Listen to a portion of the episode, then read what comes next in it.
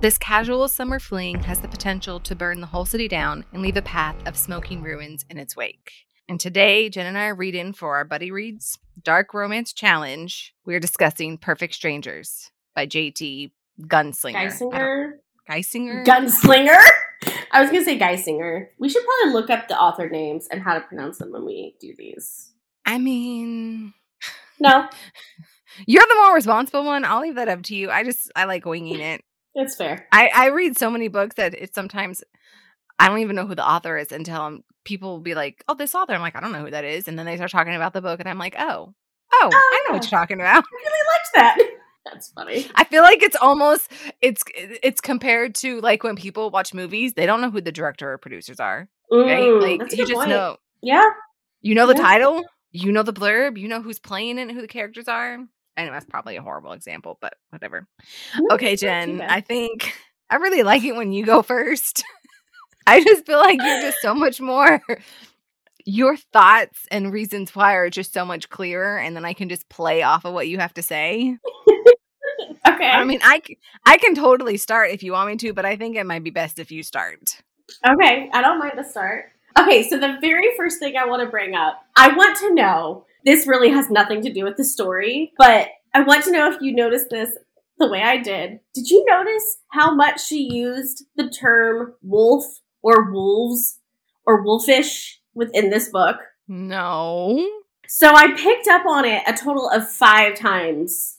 She did do something about being an alpha, right? Was that this book? Yes. Okay. So I kept highlighting it, and I was like, this should be a drinking game. Like every time you come across the word like wolf or wolfish or something in this book, you have to take a shot. Because you have to be drunk. Okay, hold on. Now I want to search it and see how many times it comes up. I'll tell you. 1, 2, because I went back through. 3, 4, 5, 6, 7, 8. 8 times. I think I might be missing one. It's 8 or 9 times. Between like wolf, wolves, or wolfish. Okay. Wolf by itself is just 7. Yeah. Oh, yeah, I didn't. That's really weird. Normally, okay. Yeah, I got nothing. I normally pick up on that sort of thing. I didn't this time. I don't know why I did, but I made a note. Like, my initial note was wolf. What is it with this woman and wolves? That's on page 106. And then page 149. Oh, look, another wolf. And then page 217. I need to turn this into a drinking game. Page 234. Page 234. Drink. Page 259. Drink.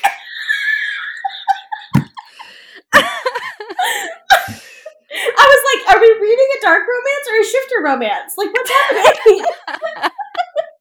That's funny. It just cracked me up every time I saw it in the book. I was like, you know, I should go get my bottle of bourbon, be a pirate for the day. Yes, agreed. Okay, so aside from that, I have such mixed feelings about this book. On one hand, I felt that it was, I've never read anything like this before. I felt like it was really unique and a kind of like a cool way to have a plot twist without it being a plot twist. But I was also extremely disappointed that, James and Olivia, like the initial James and Olivia weren't real. And like this incredible story that she told and this incredible character that Olivia is, because she was so fucking great, like wasn't real. And it just kind of broke my heart a little bit. Yeah, I absolutely hated this fucking book. It was trash. It's essentially the idea of you have a couple through this whole book and then all of a sudden it's not the couple. Yeah. Like, it's essentially, we just read 70% of a book, and it's not even the couple that the book is about. Yeah. And technically, you don't even meet that couple until the epilogue, right? Yeah. Yeah. I don't like this. See, I don't like meta. I do not like meta. I especially do not like it in my books. And I don't like that we were essentially told a lie. I think one of the trigger warnings should have been unreliable writer or unreliable author, right? Because she tricked us. And then he's actually really not a pest control, whatever thingy-majigger he is, right? He's an artist. Yeah. And they live in New York. Yeah. I get it. I agree with you. It was a great twist. The whole entire time, you know, I'm boxering you, giving you my little tidbits, and I'm guessing the whole storyline, and then we get to it, and I'm like, wait, what the fuck just happened? Am I in an episode of Buffy? Because that's what I felt like. You know that episode of Buffy was so funny? No, I've never seen Buffy.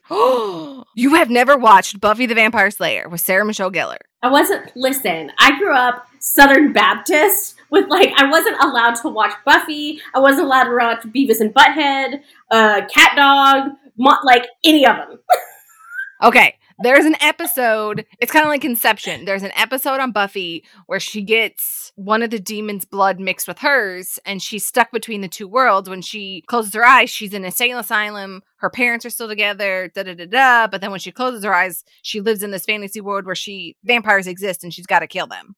And so you don't know what the reality is, which one's her true reality. I thought she was a vampire slayer. Yeah, but in this episode, she doesn't know. Oh, it was just the one episode. I thought it was like the whole series. Just the one episode, but the way that the one episode ends makes you think that it's quite possible that her being a vampire slayer is all in her head. Oh, that's weird. It was pretty twisted, right? That's trippy. I was just, I didn't like it, because I agree with you. She was great. He was great. It was funny. The communication was fantastic. The sex was off the chain. Like the way that no. And then what really upset me, well, actually it all upset me, but another thing that upset me was, where did the fucking idea come to have her daughter be murdered, and at the end she's coming home from school like nothing fucking happened? Like, who does that? Oh, see, that's actually something, I think I actually like woke up thinking about that today when I was trying to think about our episode today. There is no way that I could write a book and have my child, I say that with quotation marks, like be killed in the book. I feel like that's such scary energy to put. I know I'm getting very like woo-woo here, y'all, but like it's such scary energy to put out into the universe. I'm like, there's no way I would write that with my own son. Like there's no way. Mm-hmm. I completely agree. I was happy that the real Ellie something. Emerson, they called her Emmy. Oh, okay. Let me just do happy dance. Seriously, we totally switched there. Was alive and well. But there's just no way I could take that kind of chance if I was writing something like that. The other thing that... No, what? Go ahead. No. Mm-mm. I was going to say, it's just one big April Fool's prank. What was I going to say? Hold on. It'll come back to me. Oh, here's the thing that I hated about the book. I could have dealt with the twist. I could even have dealt with her having ALS, like your second Olivia, we'll call her. You know, I felt like the author did a really good job of kind of tying in all of the external cues from like the, I don't even, like second Olivia's point of view. That's you know, into first Olivia, second, third. Yeah. So I feel like she did a really good job. Like you had the Province poster in her room. Her what would I call those? Her aide's name was, you know, so and so's name and that kind of thing. Mm-hmm. I feel like that was done really well. What I hated is you took something that was like a psychotic break for someone having ALS, and then took it a step further, and she killed her own child on accident because of this medical condition. And I felt like that was really unnecessary. Mm-hmm. You know, like understanding that, okay, real life, you know, or second Olivia is, you know, has to lose her child some way. Okay, I get that. But to make it go that far after we've already, as a reader, grieved this little girl being shot and dying that way, you're going to kill her again, even worse. And that really, really bothered me. I wouldn't say triggered me, but if I had to pick anything that I hated out of the book, it would be that. I felt like that was really, really unnecessary. I agree. It was overkill. Literally. Absolutely. If I ever recommend this book to anybody, I'm going to tell them to stop before they leave the lavender field. I'm like, you don't need to read the rest. It's trash. Just tear those chapters out of the book and just end it. We have the perfect romance novel. You do have the perfect romance novel. The perfect romance novel. Yeah. And then you have this writer within, or story within a story within a story or whatever. Yeah. And then we don't get it. We don't get to see the real Olivia and James have their love story. We get it should have been a fucking novella if that's all you wanted to write was them meeting in a cafe in fucking New York City. We didn't need all this other shit. A short story. Guy meets girl. They fall in love. Whatever. And then we don't even realize. So with Emmy being alive, why the fuck did they divorce her and Christopher? What was the purpose behind that? We don't know. I thought Emmy was third Olivia and James kid. I don't think Emmy was Chris and... No, because when she comes home from school, she says, my stepfather and mom, it's not unnormal for here to hear them having sex in their bedroom. Oh, really? I totally missed that. Mm-hmm. And that Chris loves when real Olivia puts him in her books. Can I just say how much I love that was one thing that I really liked, that she always makes her ex-husband like the bad guy in her book. And as a woman who is writing books with an ex-husband, I'm like, ooh, I like this idea a lot. Yeah, and that he's cool with it. I mean, that was great. Yeah, I And I was a little thrown off at the beginning. And I think we talked about this a little bit, that I didn't know who the perspective was. Was it a guy or a girl? Yes. It took a minute to figure out who, oh, okay, it's a female. And then we had to find out she's a writer, which is one of my least favorite tropes. At least she wasn't a romance. Well, no, I guess she is a fucking romance writer.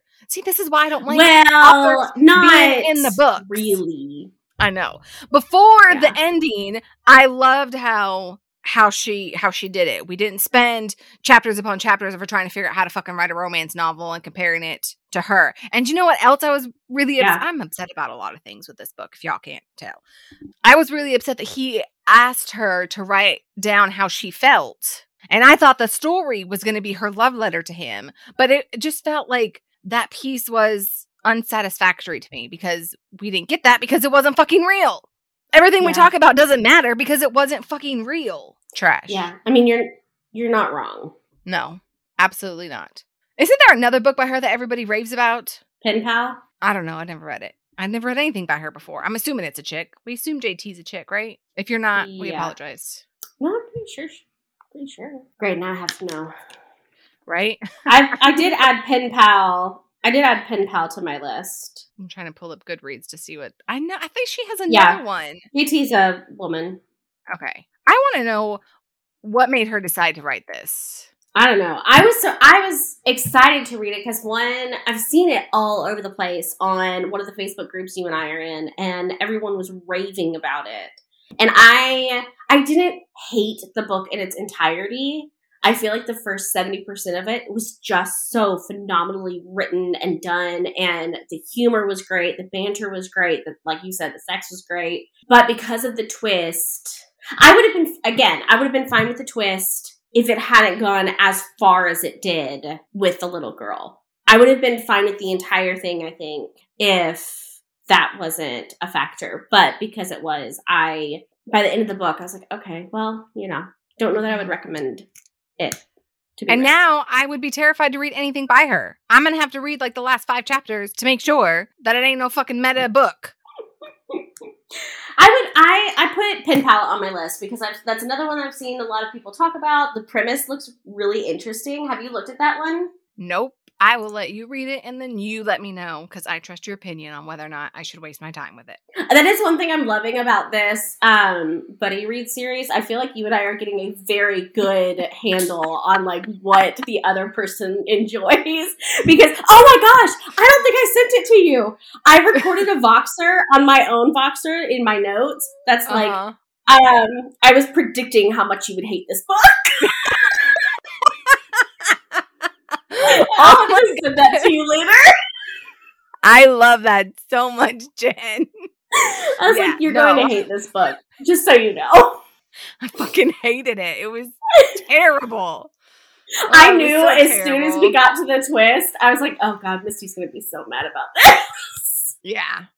It was, yeah. There's just, and my problem with, okay, it's not a problem. Like you said, the writing was phenomenal, and she had this ebb and flow of a story that gave nothing away. Not ever once in my brain did I think that this wasn't real or this wasn't happening. Like, not once. Yep. Not once, until it's all like, wait, why is she in a wheelchair? Wait, she's in a psych. Wait, what? And then he's not even real? No. Yeah. No. I completely agree. Okay, so what do you feel like we can move on to rating? Yeah. I was going to say, though, one more thing, though. Okay. It was very fucking funny. It was so funny. Okay, you guys, you have to know, typically, Misty and I will come on and get ready to do an episode, and we're picking a quote of, you know, kind of that sums up the book really well, or we thought was really funny, or whatever. And typically, we might have, like, two a piece to choose from, and we each had over 10. Yep. Like, we had to go back and forth and kind of figure out what quote to use, because there were so many good quotes. Oh, mention, okay, that was one quote that we didn't put at the beginning, but I want you to say it now, the bourbon one. Oh, okay. Let me pull that up real quick. It is like my second favorite one in the whole book. Yes. My first one is still the lying down exercise. Yes. Yes. I'm so putting that on a shirt. I swear I am. Okay, let's see. Drinking bourbon during the day doesn't make you an alcoholic. It makes you a pirate. That needs to go on this shirt. That does too, right? I will give her this. She's very quotable. I will make a JT Geissinger quote shirt, okay, with all the great things. I already told my sister I need her to make it for me. Yeah, that's one thing, you know, it was a lot of fun to read. Up until it wasn't. Yeah. Okay. So we're going to do the dark rating first. I'm going to say like a 2 or a 3. Oh gosh. I was thinking like a 1. I was thinking 1. Well, yeah. Because I mean. Page. I mean, I guess the shootout. Well, yeah. That's true. And then bringing the head back. And then, you know, her killing her daughter, that was pretty violent and dark. All right. I guess, yeah, I would be okay with 2. Because I guess for me, I didn't feel like it was a dark romance. There were a couple of things that happened. And I mean, yeah, I guess she really did kind of go into detail about the car accident. I would say, even if we're not talking about him being the pest control, if we're just doing the storyline of her daughter being murdered. Yeah, yeah. It's her husband's fault. And then when we go to second Olivia, she kills her own daughter, even if it's by accident. Yeah. Like that. Though I think those 3 things, and then plus her, you know, the being in the mental institute with the ALS, and then having to deal with the shitty husband, you know, in the second world. That at least gives it 2. Yeah, okay. I would agree. Oh, okay. Okay, sorry. I have to backtrack. Can we talk about how much her aide at the house, like, I loved her. Oh, yeah. She was fantastic. She was fantastic. She's like, if you want me to suffocate him with a pillow, I will suffocate him with a pillow. Yeah. Okay. Okay. Actually, right. So yes, I agree. We need to backtrack. I agree. You know what? Another thing that pissed me off with the second worlds is she didn't say anything about making sure that her husband didn't get fucking any of her money from writing this book. That pissed me off too. Yeah.